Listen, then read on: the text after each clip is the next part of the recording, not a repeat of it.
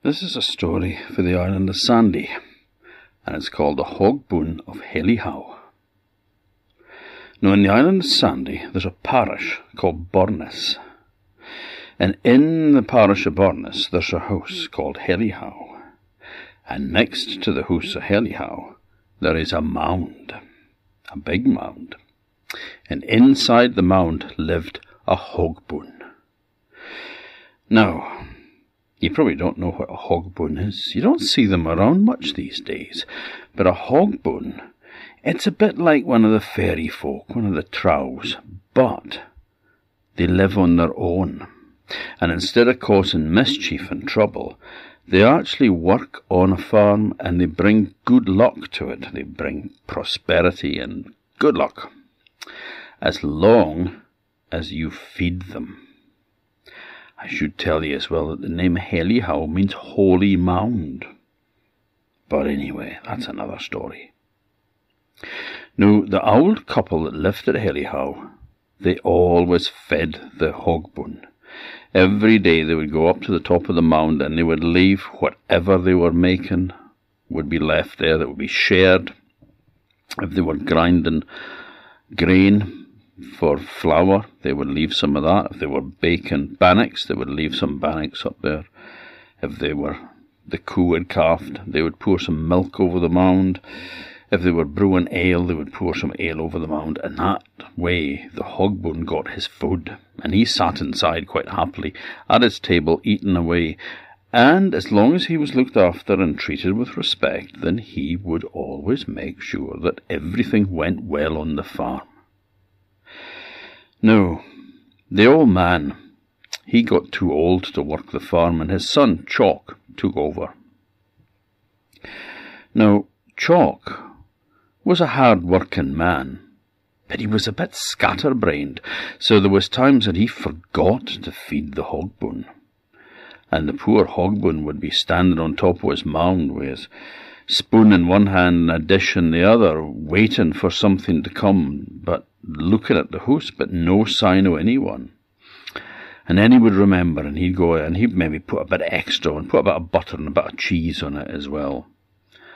But, you know, the food supply, it didn't arrive regularly in the hogboon. You know, it kind of annoyed it, but it did realize that Chalk was young and he had plenty to keep his mind occupied, so, but anyway, you know. Now, time passed, and Chalk. His eyes had fallen on a, a lass called Jessie, who was the daughter of a neighbour. And he started courting Jessie, and the two of them were married. Now, Jessie had her faults, so did Chalk, mind you, but neither of them seen the faults in the other because they were in love, so they never thought that the other person had did anything wrong. But the one thing that that Jessie was was she was a bit mean, a bit greedy, a bit selfish. And when their mother used to tell them about hogboon, she would just laugh in their face and say it was just a lot of superstitious rubbish, a figment of her imagination, not something for her to be wasting good food with. Now, one day, Chalk comes in, and he sits down by the side of the fire, and he's tired. Jessie says to him, Have you fed the cows? Yeah, he said. And his mother said, And what about the hogboon? And then Jessie says, Have you fed the horse? Yes, he says. And what about the hogboon? asked his mother. And you fed the hen, said Jessie. Yes, said Chalk. And what about the hogboon? said the mother. Jessie turned to her and said, What about the hogboon? Well, have you fed him? Ta! I'm not throwing away perfectly good food on a figment of your imagination, she said. No, we haven't fed him, and we won't be feeding him either. Well, the hogboon was sitting in his mound. Now, he hadn't got anything to eat for a few days. And, you know, he always thought well of the family, so he didn't think that they were ignoring him or treating him badly in any way. He started to worry. Maybe they're ill. Maybe something's wrong. He decided to go down and check that night. So that night, when all the lights went out and everybody in Hellihowe was snoring away, the hogboon creeped out of his mound, down the slope, into the house. He went to the beds and he had a look, but there they were, all just lying, tucked up, snoring away quite happily. Hmm, no sign of any illness in the house anyway, he thought. Ah, well, never mind. I know that the old woman always leaves some porridge stuck to the side of the porridge pot, so I'll get a wee bite of supper after all. So he went over to the porridge pot that was standing next to the fire, and he looked inside it, and he was outraged for what he saw, because not only was there no porridge left on the side of the pot for him, but the pot had been scrubbed clean. There was not one morsel of food in it. And he thought, right, that does it. If they want trouble, if they want to treat me badly, well, I'll treat them badly too. If they want war, they've got it. And he took the porridge pot and he carried it back up to his mound. Well, the next morning Jessie got up, went to cook the porridge for breakfast, but her pot was gone. Where's me pot? she said to Chalk. I don't know. You must have moved it. Never touched it, he said. Why would I? Well, there was no porridge for Chalk's breakfast that day. There was just a bit of bread and butter and cheese. And then he went out to the barn to thrash some corn. But his flail that he used to beat the grain off the sheaves with, his flail was missing not hanging up on the nail where it normally was. He went to his wife and said, Jessie, did you move my flail? No, she said, never touched your flail. Well, somebody has, it's gone. Hmm, just like me pot, she said. Well, seems they didn't have any nice warm porridge for their breakfast. She decided that as a little treat, she would make some pancakes. So she got the griddle down and she started to make pancakes and she put them on a little cooling tray on the open window, just, you know, to cool down. And then, after she'd finished, she left them there for eh, not very long, just a few minutes, and she came back, and they were gone. Chalk, she shouted. What?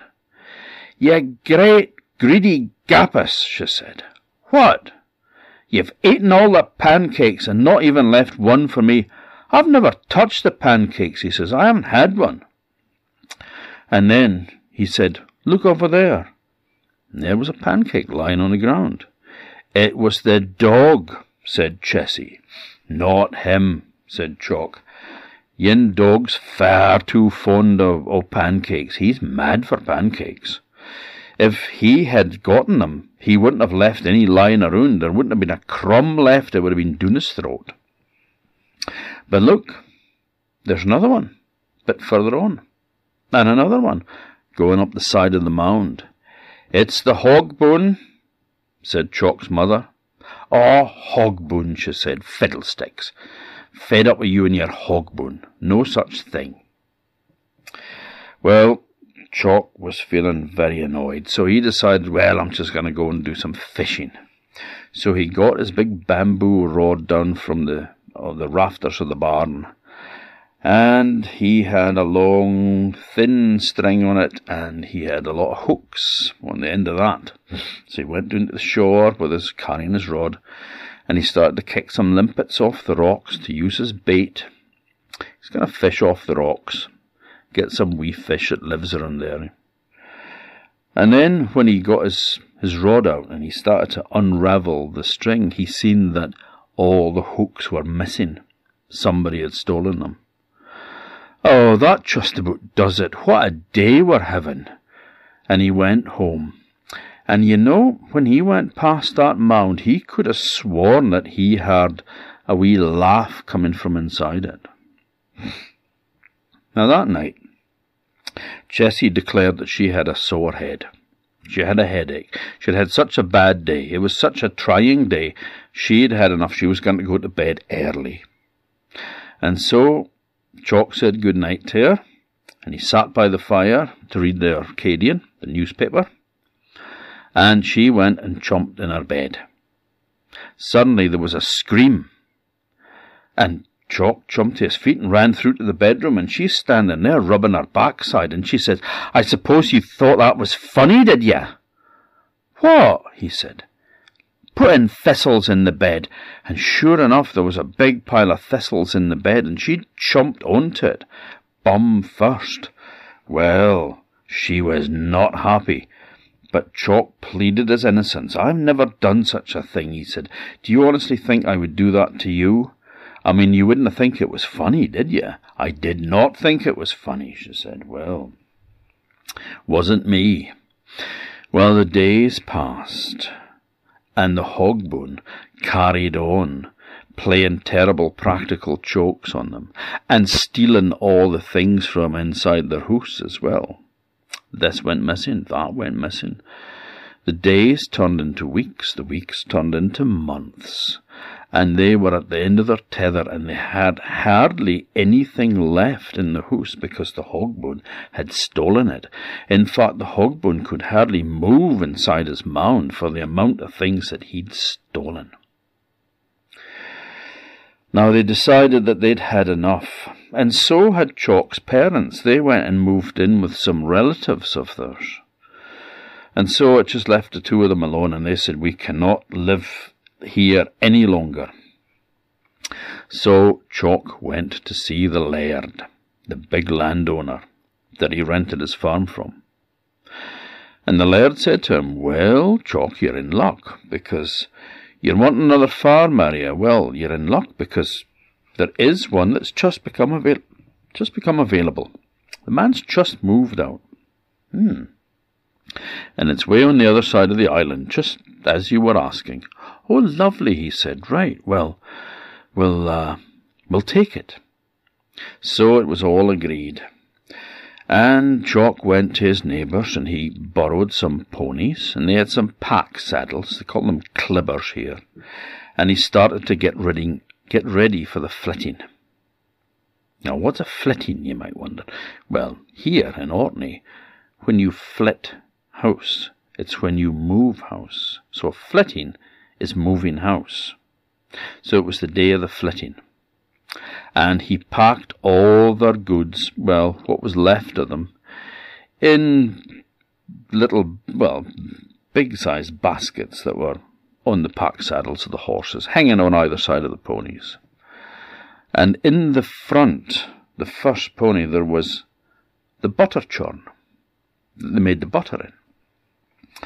Now, Chalk and the wife, they led the ponies and the livestock that they had, they led them all away from Hellihowe. And he was glad to be going away from there. He was happy to see the back of it. He was fed up with that place. And he went on, and it was a lovely day. Sun was shining, and the skylarks were singing, and everything was just splendid.